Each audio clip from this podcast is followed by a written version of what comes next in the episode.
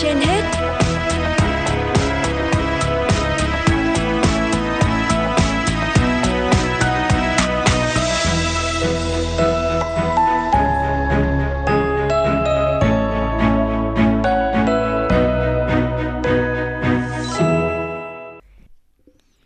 Lê Thông và Phương Nga xin kính chào quý vị và các bạn đang cùng lắng nghe chương trình Sức khỏe trên hết của Đài Phát thanh Truyền hình Hà Nội. Thưa quý vị và các bạn, mời quý vị cùng nghe bài viết có nhan đề Ngôi sao trên áo ông Park của tác giả Lê Huy Khoa, trợ lý ngôn ngữ đội tuyển bóng đá Việt Nam. Tháng 9 năm 2022, trong đợt tập huấn chuẩn bị cho trận giao hữu gặp Singapore, sau một bữa ăn trưa, huấn luyện viên Park gọi 6 cầu thủ trẻ lần đầu tiên lên tuyển như Văn Khang, Duy Cương, Mạnh Dũng tới một góc Ông nói họ đứng nghiêm và chuẩn bị tư thế chào cờ, hướng về quốc kỳ đã treo ở phía trước mặt. Lần lượt, ông yêu cầu họ hát quốc ca cho cả đội nghe. Các cầu thủ trẻ măng trở nên căng thẳng, có người toát mồ hôi. Ông bắt họ hát một cách dõng dạc, đoạn nào không rõ lời phải hát lại. Ông còn nhận xét cầu thủ nào hát sai nhạc, sai lời. Hát xong, các cầu thủ phải giải thích được ý nghĩa của ngôi sao vàng năm cánh. Khi nhận thấy nhiều trò ngập ngừng ở câu hỏi nâng cao này, thì ông Park đã đứng ra giải thích Xong xuôi, huấn luyện viên người Hàn Quốc nói, đây là nghi lễ để nhập đội. Chỉ vào ngôi sao vàng trên ngực áo mình, ông Park nhấn mạnh, chiếc áo này không phải ai cũng vinh dự được mặc, có người cả đời chỉ mong được mặc một lần. Chúng ta là đại diện cho hình ảnh của cả một dân tộc. Không hiểu mình đứng đây làm gì, không biết mình phải làm gì, không chuẩn bị tâm lý, không mang cho mình một sứ mệnh thì không xứng đáng là thành viên đội tuyển quốc gia. Năm năm trước, ông Park Hang-seo nhận lời làm huấn luyện viên trưởng đội tuyển bóng đá Việt Nam trong sự hoài nghi của nhiều người hâm mộ Việt Nam và sự bất an của chính ông. Huấn luyện viên Park tới Hà Nội vào khoảng đầu tháng 10. Đến giữa tháng thì tôi được chọn làm trợ lý ngôn ngữ của ông. Sau này ông chia sẻ với tôi hiểu biết của ông về bóng đá Việt Nam lúc đó là một con số không. Ông lên máy bay cùng với nỗi sợ mơ hồ sau khi đọc một bài báo Hàn Quốc đã chỉ ra rằng nhiệm kỳ của một huấn luyện viên nước ngoài tại Việt Nam thường rất ngắn trên chuyến bay, ông nói với trợ lý Lee Jong-jin, đại ý thành công hay thất bại thì chưa biết, thế nhưng hãy chăm chỉ, nỗ lực để người khác biết đến và luôn có cảm tình với Hàn Quốc. Tinh thần nỗ lực ấy, ông Park thể hiện ngay trong trận đầu tiên của sự nghiệp cầm quân tại Việt Nam, trận gặp Afghanistan trên sân Mỹ Đình vào ngày 14 tháng 11 năm 2017, khi mà tên cầu thủ ông còn chưa thuộc, chưa nhớ mặt, chưa biết hết tình trạng chấn thương của học trò. Và trận đấu này khép lại với kết quả không đều.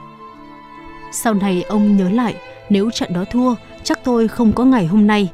5 năm là quãng thời gian đủ dài cho một huấn luyện viên trưởng đội tuyển quốc gia.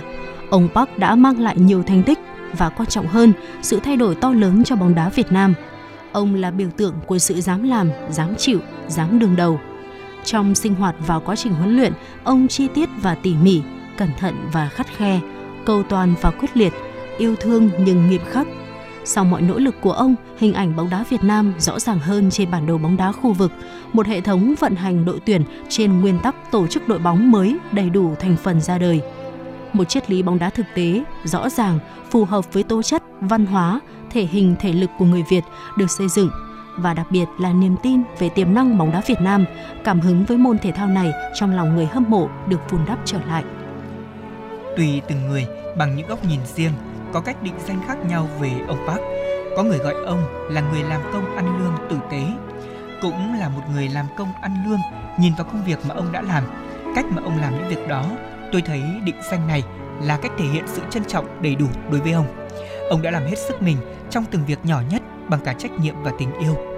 Quan sát ông trước những giải đấu lớn, tôi hiểu rằng ông Park luôn bị đè nặng bởi cảm giác rằng thứ mà ông nhận được ở cương vị này không chỉ là đồng lương mà còn là trách nhiệm với niềm tin và hy vọng của hàng chục triệu người hâm mộ bóng đá Việt Nam. Trận chung kết SEA Games 30 tại Philippines năm 2019, trong một buổi tập, ông ngồi trầm ngâm. Tiến Linh thấy vậy bèn tiến đến hỏi thăm. Ông nói, mai đá chung kết rồi, 60 năm cơ hội mới đến một lần. Lo quá, nếu thất bại, không biết chuyện gì sẽ xảy ra với cả đội chúng ta, trong khi người dân đang rất chờ đợi. Tiến Linh nhìn thấy thương thầy quá, hứa nhất định sẽ ghi bàn để giành chiến thắng. Nghe đến ghi bàn, ông hoạt bát trở lại ngay tắp lự, lên đứng dậy, đòi ngoắc tay Tiến Linh và nói, cậu hứa chứ, một bàn nhé. Cuộc hội thoại sau đó được Tiến Linh chia sẻ với đồng đội. Ngày hôm sau, Tiến Linh không thực hiện được lời hứa, nhưng đồng đội của anh đã ghi 3 bàn trước Indonesia để Việt Nam có huy chương vàng bóng đá nam SEA Games đầu tiên trong lịch sử. Park Hang-seo là thế, luôn ý thức được trách nhiệm của mình, nhắc nhở cầu thủ về sứ mệnh của họ và biết cách khích lệ tinh thần học trò một cách chân thành từ trong sâu thẳm. Với chúng tôi, huấn luyện viên Park là thầy. Và sau AFF Cup 2022, chúng tôi sẽ không được đồng hành với thầy nữa. Thế nhưng điều luôn luôn còn lại là sự biết ơn và trân trọng với ông. Còn với bóng đá Việt Nam, nếu ngày mai người làm công ăn lương tử tế ấy ra đi, điều gì sẽ xảy đến? Trong một lần trao đổi với ban huấn luyện, ông Park chia sẻ, nói cho cùng thì chúng tôi cũng chỉ là người nước ngoài mà thôi. Chúng tôi có thể giúp các anh, còn để tạo động lực chính cho sự phát triển lâu dài của bóng đá Việt Nam, các anh sẽ phải gánh vác trụ cột. Các anh chịu trách nhiệm cho bóng đá Việt Nam trong tương lai và không ai có thể làm thay được. Nếu không kế thừa và tận dụng được nền tảng mới mà ông Park đã gây dựng, thì bóng đá Việt Nam dưới thời Park Hang-seo chỉ là một hiện tượng nhất thời, đột biến. Kế thừa và phát huy những gì mà ông cùng công sự để lại, hướng tới những đỉnh cao mới cho bóng đá Việt Nam. Kể từ đây, tôi tin là điều mà huấn luyện viên Park thực tâm mong đợi sau sự ra đi mà ông gọi là cuộc chia tay đẹp đẽ này.